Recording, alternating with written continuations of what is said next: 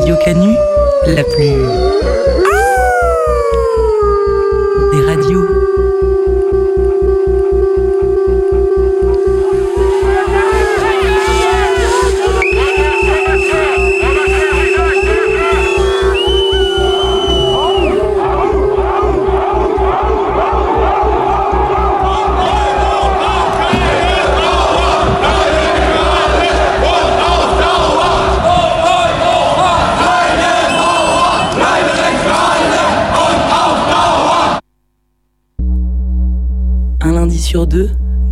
de 18 à 19h, le chant des meutes.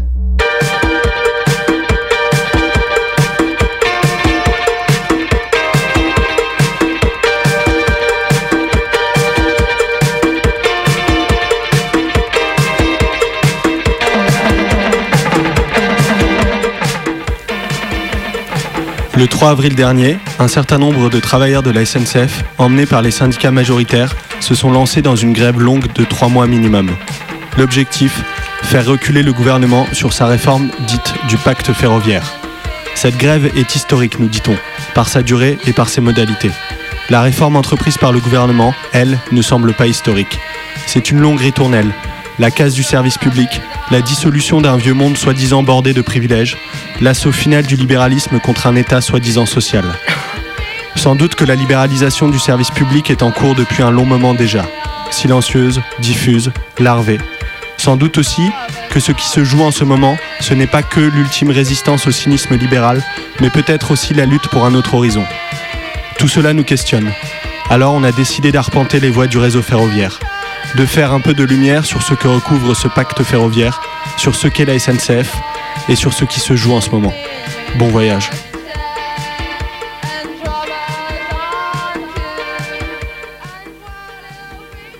Aujourd'hui, pour débuter l'émission, on vous propose une petite mise au point sur cette fameuse réforme de la SNCF. L'une des principales mesures annoncées par Édouard Philippe porte ainsi sur la remise en cause du statut des cheminots. Il a ainsi précisé que la réforme ne supprimerait pas le contrat moral qui lie les cheminots avec la SNCF, mais qu'en revanche, les futures embauches ne se feraient pas sous ce statut. Il a également précisé que cette réforme ne préparait pas une privatisation à terme de la société de chemin de fer, réaffirmant qu'il s'agissait d'une entreprise publique avec vocation à assurer des missions de service public. Il est en revanche revenu sur la préconisation explosive du rapport Spinetta de fermer les petites lignes, arguant qu'on ne décidait pas la fermeture de 9000 km de lignes depuis Paris sur des critères administratifs et comptables. Cette réforme poursuit pourtant une volonté d'efficacité économique. Absolument. Ces pistes de réforme sont justifiées, selon le Premier ministre, par la nécessité de meilleures performances de la part du service public. Édouard Philippe a ainsi déclaré durant cette conférence de presse que la situation était alarmante, pour ne pas dire intenable. Les Français, qu'ils prennent ou non le train, payent de plus en plus cher pour un service public qui marche de moins en moins bien, je cite. Ajoutant que l'entreprise publique, d'ailleurs, devait être capable de faire face à toutes les concurrences dont nous parlions à l'instant. Car c'est l'un des enjeux de cette réforme, c'est de préparer la SNCF à l'ouverture à la concurrence du rail français. Plusieurs directives européennes prévoient en effet la libéralisation des services de transport ferroviaire et la possibilité la possibilité pour d'autres acteurs que la SNCF d'opérer en France. L'entreprise historique du rail français restera bien entendu un des opérateurs ferroviaires, mais un certain nombre de réformes doivent être mises en œuvre pour s'assurer qu'il ne sera pas avantagé par rapport à ses concurrents. Concrètement, qu'est-ce que ça signifie? Eh bien, pour préparer cette ouverture à la concurrence, le groupe avait déjà été scindé en deux. D'un côté, SNCF Réseau, qui gère les rails, et de l'autre, SNCF Mobilité, qui exploite les trains. Or, le statut de cette dernière entité est jugé trop préférentiel, raison pour laquelle le gouvernement souhaite la transformer en société nationale à capitaux publics. Idem pour SNCF Réseau. Mais les textes européens imposent l'équilibre économique à ce type de structure, ce qui empêcherait la société de s'endetter, alors même qu'aujourd'hui, sa dette, est tout à fait abyssale. Pour le gouvernement, toutes ces réformes doivent en effet permettre une importante réduction des coûts, afin de rendre la SNCF plus compétitive, en prévision de l'arrivée de nouveaux acteurs sur le rail français. Le gouvernement se rappelle en effet la douloureuse expérience de l'ouverture à la concurrence au fret, pour laquelle la SNCF ne s'était pas correctement préparée selon le rapport Spinetta. Alors quel est le calendrier désormais? Eh bien, dès 2019, c'est le transport régional qui va être mis à, en concurrence. Il ne, il ne s'agira pas d'une ouverture sauvage au plus offrant, mais de permettre à l'État et aux régions françaises de choisir quel opérateur elles souhaitent donner une délégation de service public. Il pourra bien entendu s'agir de la SNCF, mais les pouvoirs publics pourront également se tourner vers d'autres entreprises en fixant un certain nombre d'exigences en matière de qualité de service notamment. Et en décembre 2020, c'est les concurrents du TGV qui pourront rouler sur le réseau français à grande vitesse. Parmi les compétiteurs potentiels, on trouve notamment le géant allemand, la Deutsche Bahn, elle-même confrontée à la concurrence outre-Rhin. Mais aussi en France, Transdev, la filiale de la Caisse des dépôts, et même Keolis, la filiale de la SNCF, qui viendrait donc, d'une certaine manière, s'auto-concurrencer sur le rail français. Une véritable libéralisation du rail, donc, processus en cours depuis de nombreuses années déjà, et pas seulement en France. Et non, le service public, ce n'est pas rentable. Alors, pour booster l'économie et devenir plus compétitif, pourquoi ne pas gérer le réseau, le ferré comme une entreprise? Et pendant qu'on y est, pourquoi ne pas dire aux usagers que l'offre n'en sera que plus alléchante? Ainsi, on a vu fleurir ça et là de belles lignes à grande vitesse, ainsi que de gigantesques gares TGV aseptisées qui les accompagnent, comme la gare Lorraine TGV ou Aix-en-Provence TGV, entourées de grands parkings bien rentables. Ce serait dommage de s'en priver. TGV, prenez le temps d'aller vite. Des investissements qui vont directement dans le TGV, au service et pour le plus grand bonheur de tous, permettant bien sûr un accès égalitaire au train, comme le ferait tout bon service public. S'aperçoit que finalement, on a fait le TGV pour des gens euh, qui veulent aller vite, euh, qui ont besoin d'aller vite, qui sont pour beaucoup des voyageurs d'affaires, qui sont aussi euh, des voyageurs de vacances ou des voyageurs de week-end. Et puis, on a fait ça essentiellement pour les Parisiens. C'est un petit peu, un petit peu caricatural de dire ça, mais c'est un peu vrai. On a fait ça pour le, pour les Franciliens et pour les Parisiens. Et, effectivement, à Paris, on peut tout à fait prendre le TGV très facilement, euh, mais le réflexe TGV ou le réflexe train a disparu de beaucoup d'autres régions de France. Bon, c'est magnifique ce train qui va vite. Mais il n'y aurait pas un hic dans tout ça? Un manque d'investissement ailleurs peut-être, non? SNCF, euh, elle est condamnée, je dirais, elle a le choix entre le pistolet ou le gaz. C'est-à-dire finalement, elle est obligée de se suicider elle-même en direct en procédant à, la- des fermetures massives de lignes qui se font en 1938, 1939. En 37, la SNCF a à peu près 12 500 gares. Et aujourd'hui, il en a 3000. Et ça Et- continue tout Ça au long. On explique aussi euh, continue. les enjeux et les- l'organisation économique de la SNCF. Euh, L'un des problèmes euh, importants, c'est euh, notamment les infrastructures qui vieillissent et des investissements extrêmement lourds. Oui, on a, on a concentré les investissements sur le TGV pendant des années. On, le fait moins aujourd'hui. Euh, on a fait le, le- le dernier TGV, on l'a fait euh, avec des fonds privés. Euh, par contre, il y a quand même un effort qui est fait, notamment, je pense à la, à la gare de Marseille qui est réorganisée complètement, la, celle de Toulouse qui va l'être également. Euh, mais c'est vrai que pendant des années, on a totalement négligé les investissements dans les lignes, pas seulement les lignes secondaires, pas seulement pas seulement Aurillac-Rodez, hein, aussi euh, euh, ou Aurillac-Brive-la-Gaillarde, mais aussi les lignes euh, les, lignes classiques anciennes. Euh, et effectivement, ça coûte cher pour un, investi- un investissement lourd qui qui ne, qui ne rapportera finalement aussi ça rapporte parce que les transports publics finalement, ça rapporte jamais. C'est toujours déficitaire, c'est euh, y compris les transports publics urbains euh, qui rapportera sans doute jamais. C'est effectivement des choix qui sont à faire, c'est des choix alors qui sont commence à être fait, et qu'on commence à faire aussi en Ile-de-France. Euh, C'est quand même euh, une, une part importante des voyageurs en Ile-de-France, euh, et donc on, on- on a négligé totalement le réseau francilien pendant des années, et depuis quelques depuis Il y a eu des défauts d'entretien, puisque euh, même on a totalement. dû ralentir un certain nombre Bien de lignes parce que les, les- les lignes n'étaient plus tout tellement Tout sûres. à fait. Depuis euh, le RERC, c'est on connaît on connaît l'histoire depuis il y a des travaux tous les gens tous les ans depuis 14 ans. Les petites lignes qui formaient autrefois la véritable ossature du réseau avant l'apparition du TGV ont été de puissants outils d'aménagement du territoire. Elles connectaient les populations des métropoles à celles des villes moyennes.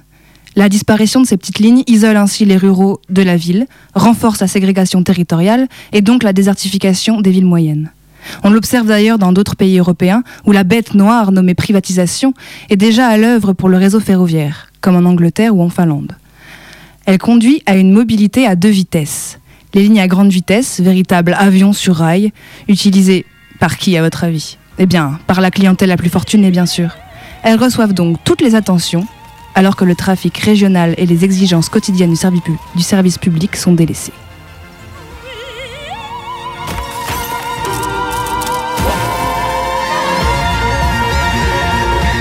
Oui, SNCF, libère vos envies de voyage. Alors les gouvernements, avec leurs offres séduisantes, promettent mille progrès. L'ouverture à la concurrence ferait baisser les prix des billets. Oh joie Espérons que la baisse ne soit pas aussi intéressante qu'en Angleterre. Voyons voir les chiffres. Plus 6% en 2012, plus de qu- plus 4% en 2013, plus 2,8% en 2014 et plus 2,5% en 2015. Et certains, certains billets sont 3 à 4 fois plus chers qu'il y a 20 ans. Pas mal. Bon, euh, les retards alors. Des entreprises bien rodées doivent pouvoir offrir un service carré, précis, millimétré. Eh bien, une fois de plus, la privatisation des trains en Angleterre ne fait pas très envie. Les retards et suppressions de trains sont légion, à tel point que les Britanniques ont été obligés de renationaliser l'équivalent de SNCF Réseau, la gestion des voies, c'est-à-dire ce qui coûte le plus cher. Et le débat monte en faveur d'une renationalisation complète. Même topo en Suède, où 70% de la population se dit favorable au retour d'un monopole public sur les chemins de fer. Et ce n'est pas plus l'argument d'un meilleur entretien, donc d'une réduction des accidents et des pannes, qui risquerait de nous convaincre. Jadis, en des temps reculés, les personnes chargées de la maintenance ne se penchaient pas sur un problème en particulier, mais avaient une approche globale de l'entretien. Une déontologie professionnelle qui veut que ce qui roule doit être en parfait état. On répare ce qu'il y a à réparer, qu'importe le temps ou l'argent que ça prend.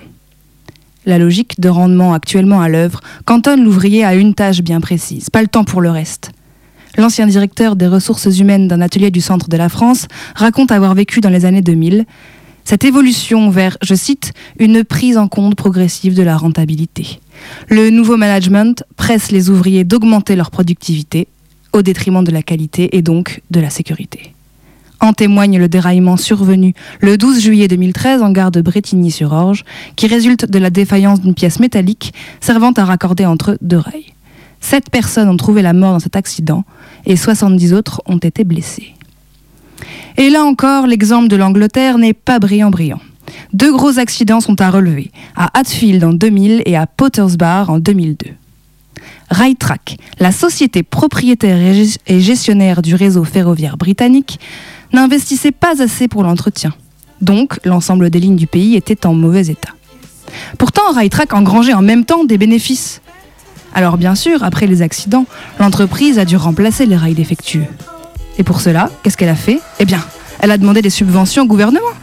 Et ces subventions ont été en partie utilisées pour verser des dividendes aux actionnaires.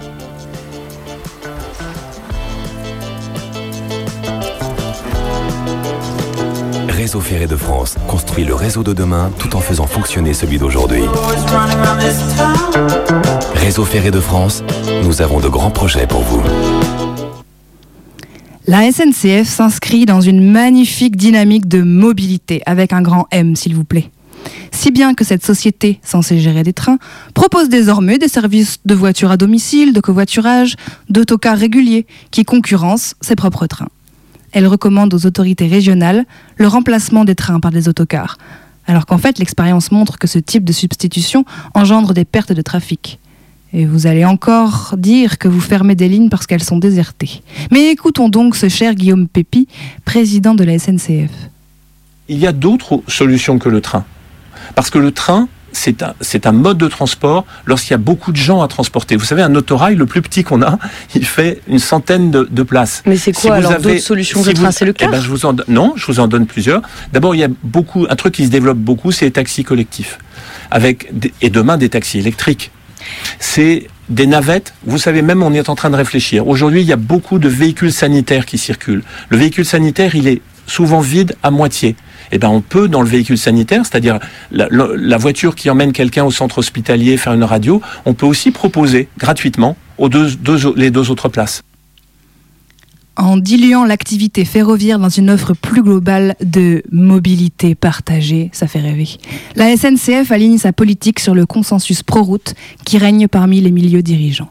Le choix politique implicite consiste à réduire le réseau ferré aux lignes à grande vitesse, à leur prolongement et à quelques axes intercités, fret ou régionaux à fort potentiel dit spontané, avec comme alibi l'affichage de grands projets d'une utilité douteuse, comme la ligne à grande vitesse entre Lyon et Turin. Malgré ce que l'État souhaite faire subir aux services publics, beaucoup répondent présentes à l'appel de la grève. On vit actuellement la grève la plus importante depuis 1995 en termes de durée et de participation. C'est une grève perlée, c'est-à-dire de deux jours par semaine, depuis bientôt trois mois, ce qui fait un total de 25 jours grévés depuis le 22 mars. Pour chaque jour de grève, 50% de conducteurs et contrôleurs ont participé. Autant dire que c'est le moment ou jamais pour voyager gratuit, si on n'est pas trop pressé. Enfin, on comptabilise pour chaque agent de la SNCF environ 3 jours de grève depuis fin mars. Pour la suite, une dizaine de journées d'action sont encore prévues pour le mois de juin et l'intersyndicale a décidé de poursuivre la grève cet été. Oh mon Dieu, mon train pour le Cap d'Agde. Je ne sais pas si vous avez remarqué, beaucoup de médias occultent les raisons de cette grève et attirent les projecteurs sur la colère, l'exaspération, voire même la prise en otage des, usagers. c'est vrai que moi, quand mon train passe pas, c'est comme si j'avais un flingue sur la tempe, hein, c'est pareil. Au-delà de ces quelques micro-trottoirs soigneusement sélectionnés, cette grève est largement soutenue par la population. Et oui, en fait, les gens ne se préoccupent pas uniquement de leur petite personne, ne sont pas juste révoltés car leur train ne partira pas à l'heure. Beaucoup voient dans cette grève la défense du service public en général et témoignent leur soutien sur les réseaux sociaux, dans la rue, dans les manifestations. Et ce, dans un contexte de convergence des luttes qui voit s'unir cheminots, étudiants, lycéens, enseignants, travailleurs sociaux et bien d'autres. Fin mars, une caisse de grève a même été lancée sur le site d'actualité Mediapart pour soutenir financièrement les cheminots en grève.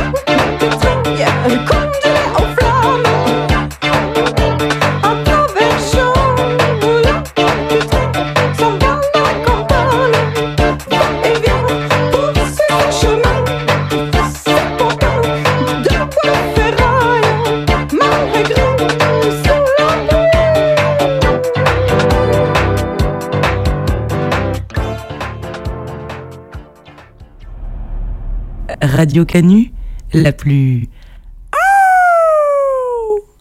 des radios.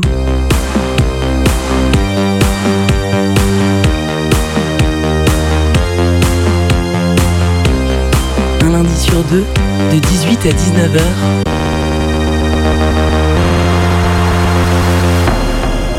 Le chant des meutes.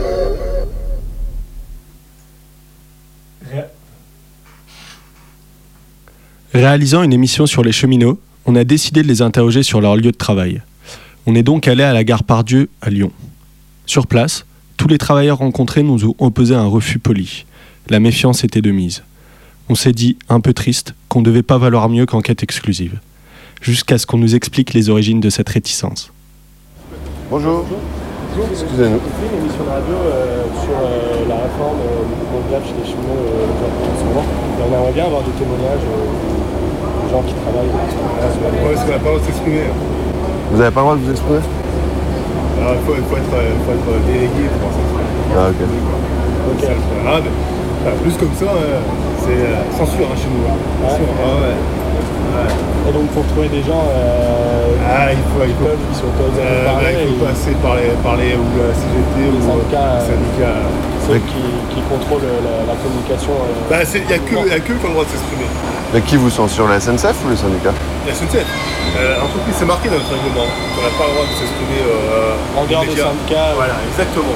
Pourquoi que ce soit. On n'a pas le droit de s'exprimer. Et vous, c'est quoi votre statut Moi, je suis, euh, je suis statut chez nous, quoi. Ça fait 22 ans que j'y suis. Et vous êtes syndiqué Non. Vous n'avez pas fait grève Si, depuis le début. Depuis le début. Et où est-ce qu'on pourrait les rencontrer, les gens qui auraient le droit de nous parler? Il faut aller sur les, faut aller sur les sites. Sur le site de, du Sudrail, du CGT, chez nous, en fait, de, Ouais. de Lyon. Et d'avoir des numéros de téléphone, des adresses mail, et puis il faut les contacter par là. Quoi. D'accord. Enfin, ça, parce que après vous avez peut-être trouvé des, des cheminots qui, euh, qui vont peut-être vous parler. Quoi. Le problème, c'est que si entre temps il y, a- il y a un cadre qui passe et qui nous voit. euh, Ah ouais, il y a une pression quand même qui est Ouais, par la hiérarchie. Ouais, ouais, ouais. Et, euh, ça peut aller jusqu'à des sanctions si les gens euh, donnent leur Ah, ben, de vue sur la réforme. euh, C'est marqué dans le que ça va être ça. Par rapport à parler aux journalistes. Donc du coup, euh, s'ils ont parlé de, de, de ça, en fait, euh, c'est pour ça que dans les journaux, dans les, à la radio, des fois, il y a des gens qui passent anonymement, quoi. Ils Ouais, ouais. où ils sont, et. C'est ce moment, bah ouais. avoir se protéger quoi. Exactement. Et c'est pour ça qu'à la télévision, on voyait que des délégués syndicaux. D'accord. Ok. Voilà. C'est bien rodé. Désolé. Ouais, là, pas de le- problème. Non, c'est- j'aurais pas chose à dire, c'est sûr. C'est- C'est vrai que moi, moi, je pense qu'il vaudrait mieux avoir euh, de vrais, euh, comment dire, pas de vrais cheminots, mais des cheminots qui sont pas syndiqués comme ça, voilà. Ouais. Ils ont leur propre opinion et tout, que les syndicats, ils vont dire, bah, c'est ce qu'ils- ce qu'ils pensent tout en haut, quoi, forcément, quoi. Alors, le problème, c'est que, ouais, c'est c'est un peu une dictature. Euh, là, c'est le premier, dans l'effet de confinement. Là, ce premier où on est, euh, on est vissé et tout, quand on fait grève, on a des huissiers qui sont derrière nous. Si on fait un écart, allez, photographier, et puis euh, sanction derrière. Pourquoi alors? Parce que la hiérarchie a, peur que de perdre le contrôle euh, Ouais. Moi, je pense que c'est ça. Du coup, il faut calmer d'entrée les gens. plus que sur d'autres conflits euh, qui se sont déjà passés? Ouais. Pourquoi? Parce que l'enjeu est plus grand.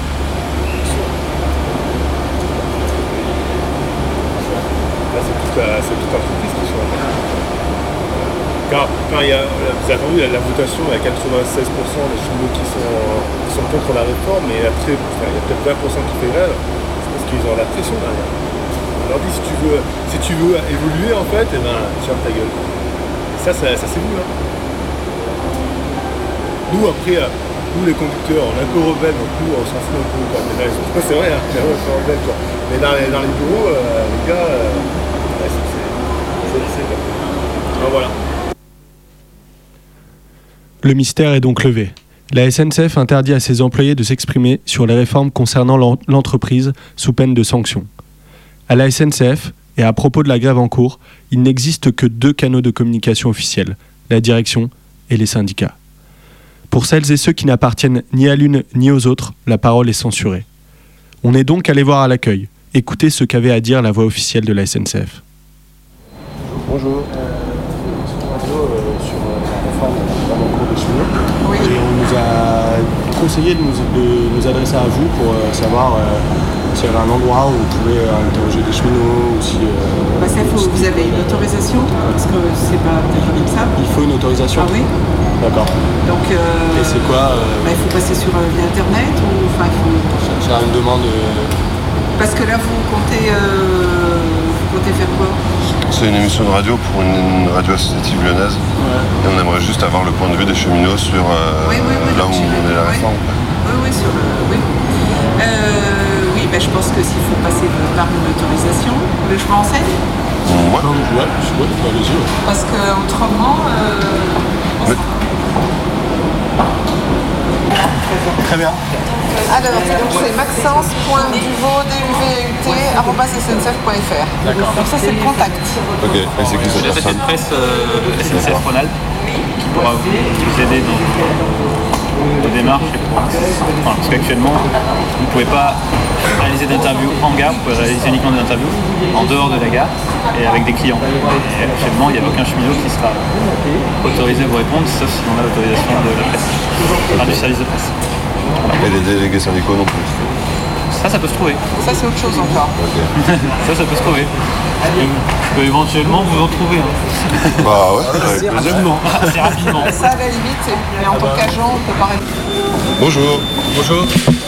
Euh, c'est les coordonnées de CGT de la région. Ok. Je Tardieu, voir avec eux Est-ce que vous ne pouvez pas nous répondre pas. En bons élèves, on a écrit à l'attaché de communication régionale de la SNCF, lui demandant où on pouvait trouver des cheminots susceptibles de nous parler. Voici sa réponse. Bonjour monsieur. Merci pour votre demande. Actuellement, nous ne donnons pas d'interview concernant la réforme et la grève. La réforme étant mise en place par le gouvernement, nous n'avons pas à nous exprimer sur le sujet. De plus, le contexte social étant tendu, les prises de parole des agents SNCF ne sont pas prévues pour le moment. Le sujet pourra peut-être être abordé post-grève, mais cela risque d'être plutôt selon des directives de SNCF sur le plan national. Je reste à votre disposition pour toute information complémentaire. Belle journée. Pour ce qui était de la belle journée, d'épais nuages gris s'amoncelaient au-dessus de la SNCF. Un temps d'orage. Vendredi 8 juin, journée de grève. Un rassemblement est organisé devant la gare Pardieu qui réunit 450 personnes. L'ambiance est là, à base de camions sonos, fumigènes et gros pétards.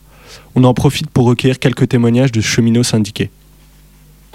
Donc on est après deux mois le début, euh, du début de notre conflit. Euh, les cheminots sont toujours euh, mobilisés. On le voit encore aujourd'hui par cette manifestation à, la Pardieu. Mais on le voit aussi en termes de, chiffres de grévistes.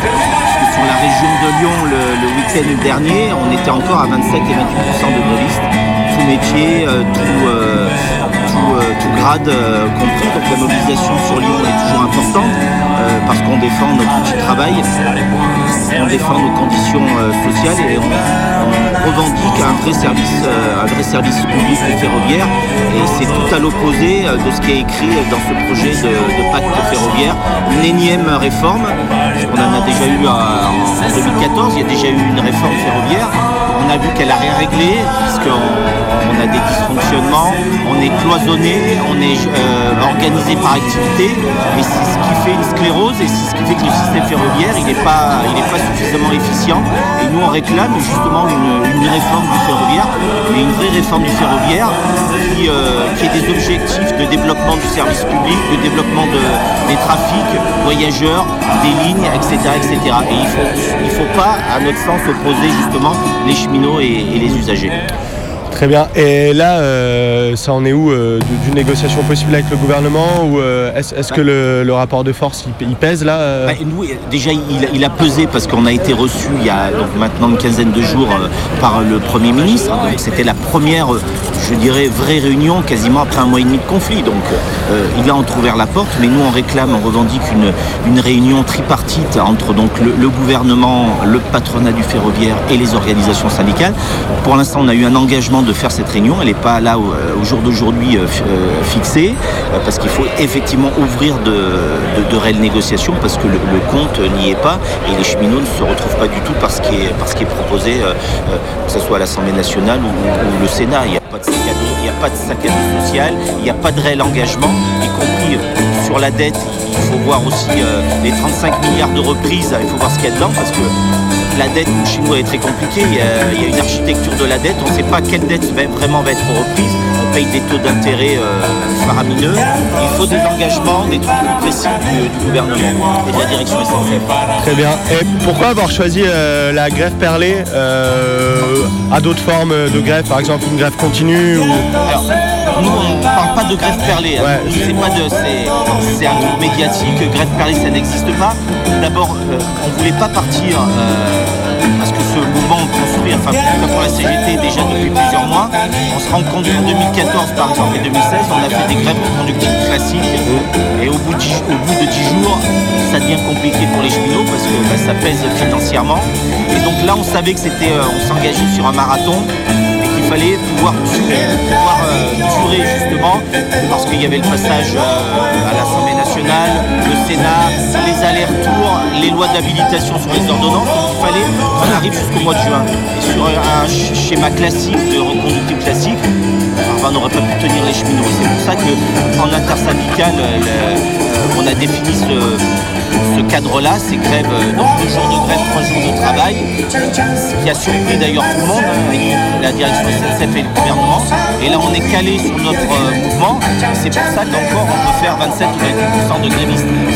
C'est ce calendrier-là qui nous permet euh, d'avoir ce rapport de force là aujourd'hui euh, juin. Et qu'est-ce que vous projetez pour la suite si euh, à la fin de donc à la, deadline du mois de juin la réforme n'a pas bougé ah, Déjà nous effectivement le calendrier court là jusqu'au 28 juin donc on, exige que cette euh, fameuse réunion la tripartite ait lieu avant le vote solennel euh, au Parlement qui est le 14 juin pour pouvoir amener des choses sur la table, des, propositions et après je ne sais pas ce, qui se passera au-delà du 28 juin mais on réfléchit à, toutes les possibilités, y compris euh, de continuer le mouvement euh, pour le mois de juillet, pour. Enfin, tout sur la table, euh, à condition qu'on soit plusieurs autour de la table. Très bien. Et la direction de la SNCF, elle réagit comment par rapport à, cette, ce mouvement de grève bah, Elle fait beaucoup, elle fait beaucoup d'enfumage elle triche sur les chiffres de grévistes parce qu'elle minimise la mobilisation des cheminots. Et puis c'est juste la, la courroie de distribution du gouvernement. Euh, elle communique euh, sur tout ce qu'envoie le gouvernement et tout, mais euh, elle a bien mesuré, notamment par le fameux vote action où on a fait, où les organisations syndicales ont fait voter les cheminots pour ou contre le projet de pacte ferroviaire. 95% des, cheminots, grévistes, non grévistes, y compris dans l'encadrement de l'entreprise, sont opposés. Et ça, la direction, elle doit effectivement le, mesurer, parce que le mouvement, il est inédit, il est historique, y compris chez ses dirigeants qui rejettent ce, projet-là, parce que de toute façon, quoi qu'il arrive à la fin du conflit, c'est les cheminots qui devront le mettre en place.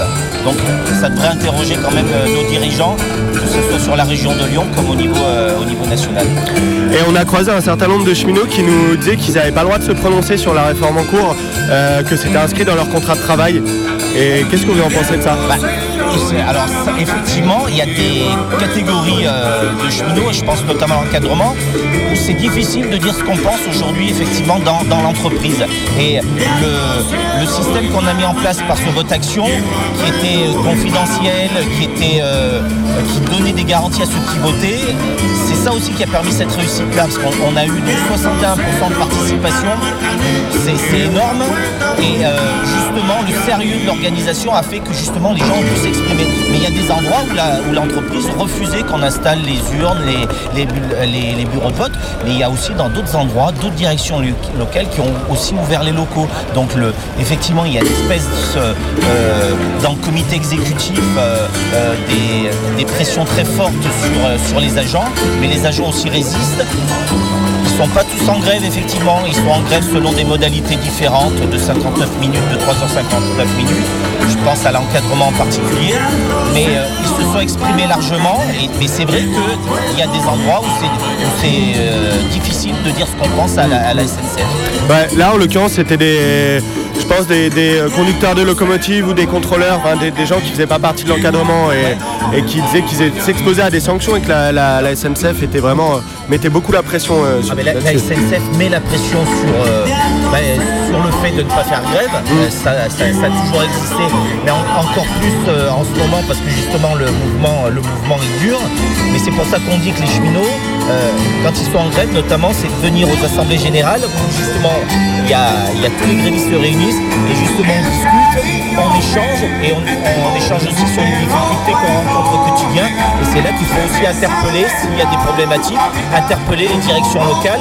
Nous, on l'a fait sur euh, la gare de Lyon-Perrache euh, la semaine dernière, où il y avait des problématiques pour se déclarer, parce qu'on a tout un processus de déclaration d'intention de grève, c'était, où ça pouvait être compliqué, et ben justement, euh, les assemblées générales interviennent auprès des directions locales, les organisations syndicales, la CGT, pour faire cesser les, euh, formes, de, les formes de pression.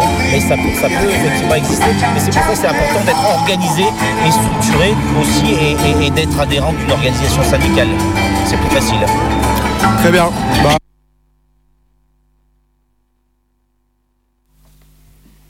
Le soir même, une soirée d'information et de soutien à propos de la grève en cours est organisée par des cheminots à l'Atelier des Canulars, célèbre espace autogéré lyonnais.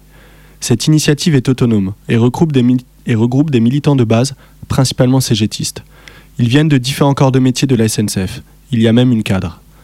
Cette soirée a pour but d'éclaircir le conflit en cours et d'alimenter la caisse de grève. Il y a beaucoup de monde. Un débat s'amorce sur la réforme dite du pacte ferroviaire, puis s'élargit sur la casse du service public en général. Des infirmiers, des profs, des fonctionnaires diverses et variés y prennent part. De ce débat, j'en retiens principalement deux choses. La fierté des cheminots quant à la durée et la dureté de la grève en cours, leur détermination à ne rien lâcher comme si tout retour en arrière était devenu impossible, et leur agréable surprise quant au fait que cette grève soit suivie avec autant d'assiduité malgré son inscription dans le temps. Il y a à peu près 20 à 25% de, de grévistes à chaque fois. Et puis, cette volonté de s'organiser en assemblée générale et de résister aux inclinaisons politiciennes des bureaucraties syndicales. Cette volonté devrait pour le bien commun. Maître de la force brutale qu'il tient en son pouvoir, le mécanicien veille tandis que son compagnon entretient inlassablement la vie ardente de son insatiable machine. Le mot cheminot est un dérivé de chemin et signifie étymologiquement un vagabond, un ouvrier qui parcourt les campagnes. C'est grâce à eux que le réseau ferroviaire existe. Leur travail et leur dévouement vont permettre à chacun de s'exiler quelques instants pour pourquoi pas profiter de l'océan, ou pour d'autres de faire du train un usage quotidien. Vivre à Arras, travailler à Paris, symbole du monde moderne, est une mobilité accrue. Le cheminot peut être dans l'imaginaire collectif un maillon libérateur, un ouvrier aguerri fier de son outil, une force collective, et parfois même une fierté nationale lorsqu'il sabote pour résister aux Allemands.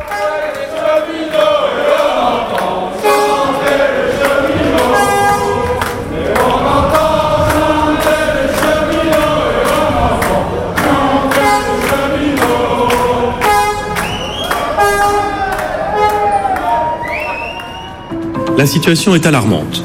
Les Français, qu'ils prennent ou non le train, payent de plus en plus cher pour un service qui marche de moins en moins bien. Oui, mais voilà. La réalité rattrape l'imaginaire. La force de frappe des différents gouvernements ont réussi à faire passer les cheminots de héros à privilégiés, voire profiteurs. Ils ne participent pas assez à l'effort national. Parce que maintenant, on a tellement mis une,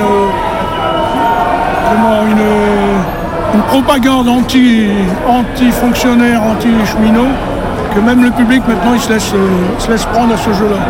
Voilà.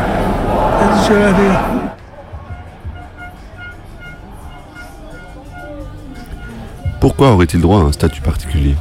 Ce corporatisme et cette singularité qui leur donne force et âme doit être combattu. Dès 2020, la SNCF n'emploiera plus au statut de cheminot, mais d'ailleurs, ce n'est pas si nouveau. À la SNCF, on croise des intérimaires, des CDD, des contrats de droit privé, des vacataires. Ces emplois-là ne font pas grève, ne se syndiquent pas, ne parlent pas. Ce serait risqué d'être mis à pied. Une aubaine donc pour la direction. D'une pierre deux coups. Une main-d'œuvre malléable, et qui plus est qu'on n'entend pas. Pour réformer la SNCF. Bien sûr, bien sûr. Plus, il est plus que temps. Je ne suis pas partisante euh, de ces grèves. Hein et euh, je les soutiens pas. Et pourtant, il fut un temps où on les appelait les pilotes du rail, tels des héros.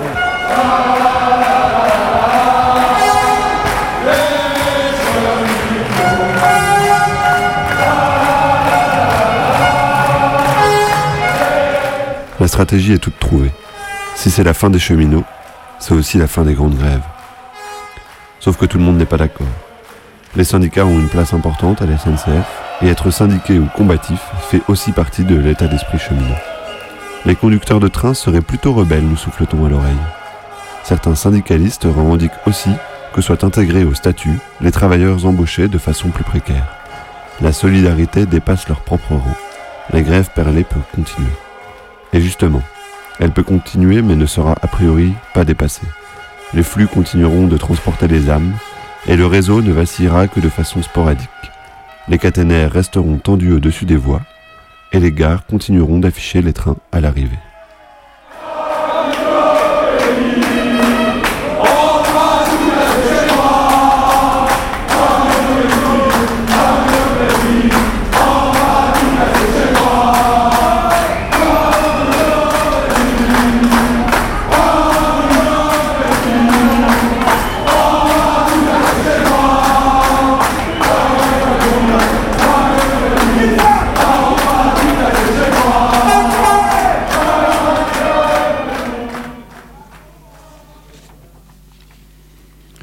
La SNCF, pour Société nationale du chemin de fer, est avant tout une infrastructure de flux.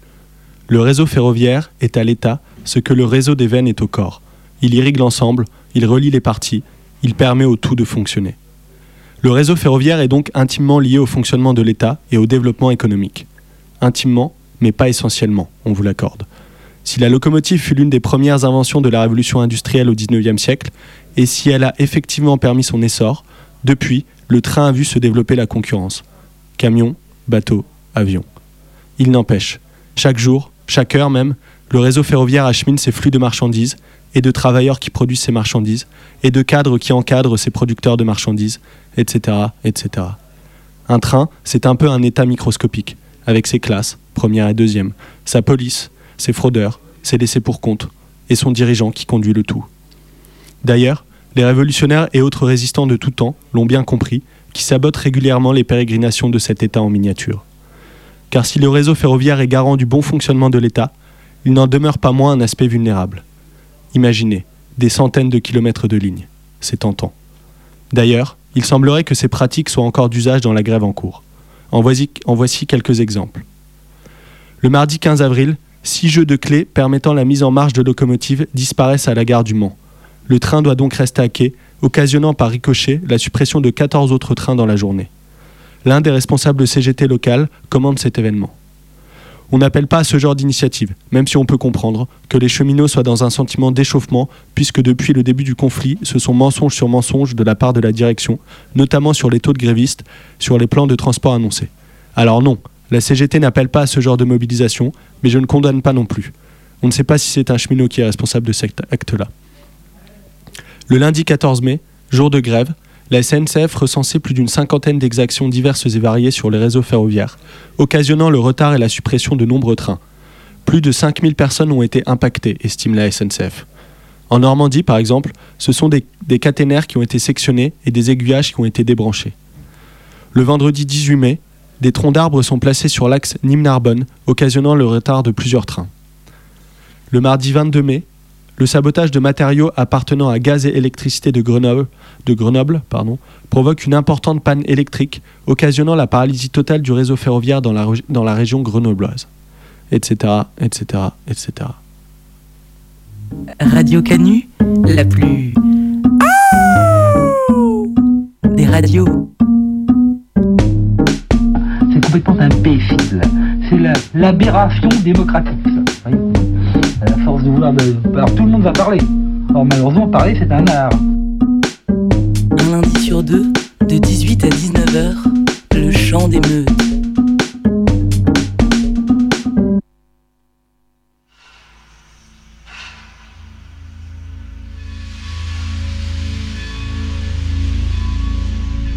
Par-delà la défense des revendications, des mouvements sociaux contribuent à la formation d'une identité professionnelle, illustration à travers l'histoire des cheminots.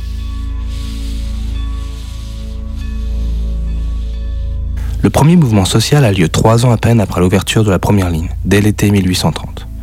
Les travailleurs du rail participent ensuite à la Révolution de 1848 et dans une moindre mesure à la Commune de Paris. La fin du siècle est marquée par l'échec de deux tentatives de grève. Se met alors en place le syndicalisme des cheminots. En octobre 1910, c'est la grève de la thune pour un salaire minimum. Nouvel échec, cette grève se conclut par une série de révocations et un affaiblissement du syndicalisme ferroviaire. Il faut attendre la fin de la Grande Guerre pour qu'il trouve un second souffle avec, en 1917, la création d'une grande fédération au sein de la CGT. Quelques semaines plus tard, la toute première édition de la Tribune des cheminots sort des presses. Elle affiche à sa une un titre évocateur. L'unité crée la conscience et la force. Les premières lignes détaillent. L'unité dans un groupement corporatif est le suprême des liens. Sans unité, c'est la dispersion des efforts, la divergence dans les revendications, l'impuissance dans la réalisation. En 1937, la nationalisation regroupe les différents réseaux au sein de la SNCF.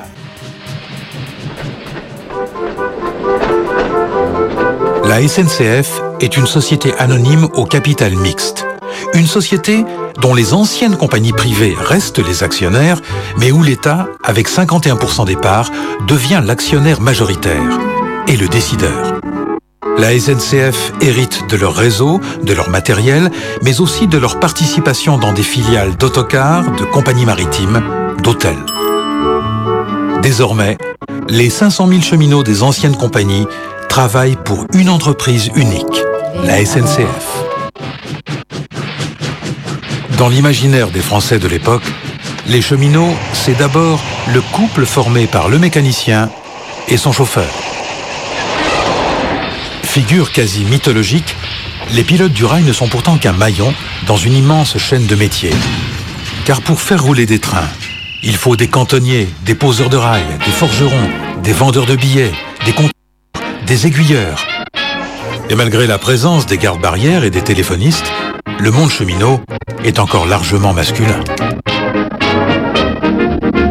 Depuis 1937, les bagagistes sont sur le pont, car l'État accorde désormais des billets de congés payés aux Français. Pour beaucoup de Français, le train est alors le symbole des vacances et de la liberté. Avec ses vieux trains et son usine crue, les vaches connaissent bien.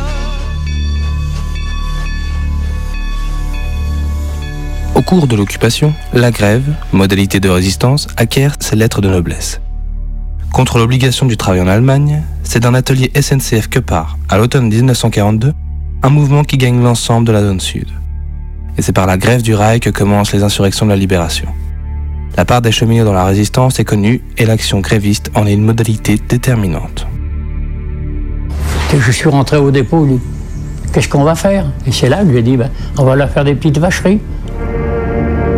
Mais chaque euh, wagon possède une étiquette, disons, des, des départ et destination. Bon, eh bien, combien hein, au départ changeaient les étiquettes hein, si bien que ce qui devait aller en Allemagne, ça partait pour nous ou ailleurs autre part, et puis un, un wagon qui avait rien dedans euh, se retrouvait en Allemagne. Une fois, avec la 141 P48, eh ben, j'ai fait, j'ai fait l'imbécile. Je l'ai saboté, ma machine. Je savais qu'il y avait des trains allemands qui étaient derrière nous, ce jour-là. Et j'ai dit comment on pourrait bien faire pour pouvoir euh, euh, les retarder. Et il n'y avait pas 36 solutions. J'ai démonté, j'ai dévissé un, frein de tiroir. Je savais que le tiroir allait se dérégler et allait foutre la machine en panne. Ça fait que j'y ai fait. La vingtaine de déraillements que le méga avait provoqués ici, les explosifs, ça n'a jamais été des moyens de faire des déraillements. Par contre, le déboulonnage des rails, déboulonnage avec orientation de la voie, hein, qu'elle ne continue pas en ligne droite, parce qu'un train qui est lancé à 80 à l'heure, même à 50 à l'heure, il va tout droit, même s'il manque un bout de voie. C'est nous qui avons mis cette technique-là au point. Eux nous envoyaient des explosifs pour qu'on les fasse sauter. C'était à côté du problème.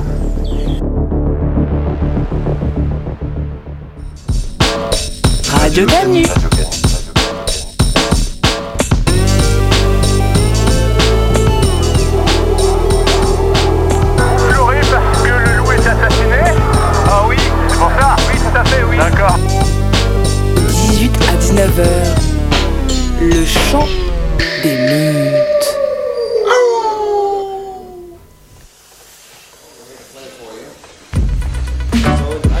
Se lancent en juin 1947 dans une des grèves qui met fin à la trêve sociale.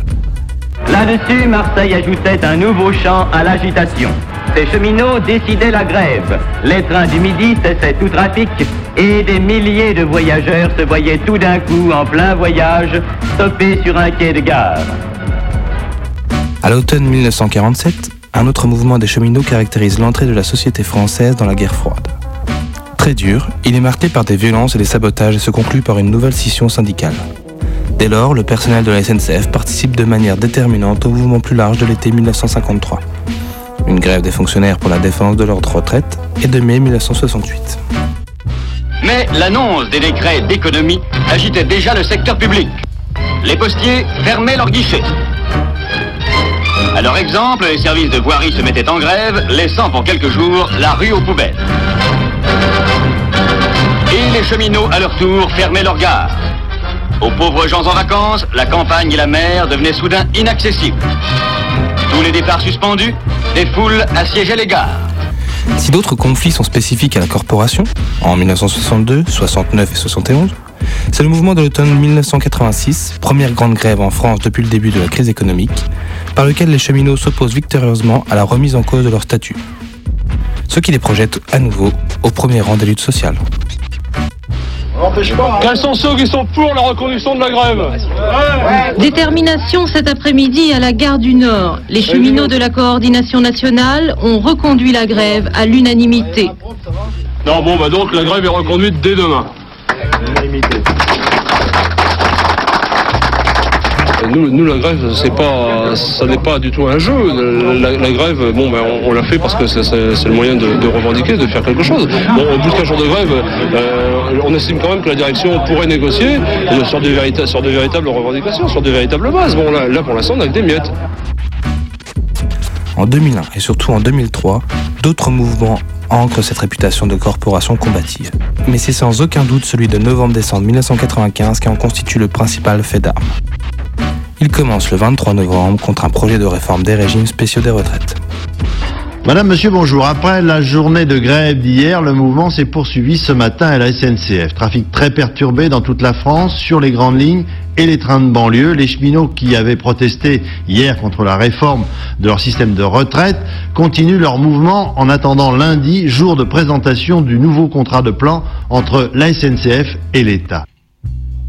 Protection sociale, service public, c'est intimement lié.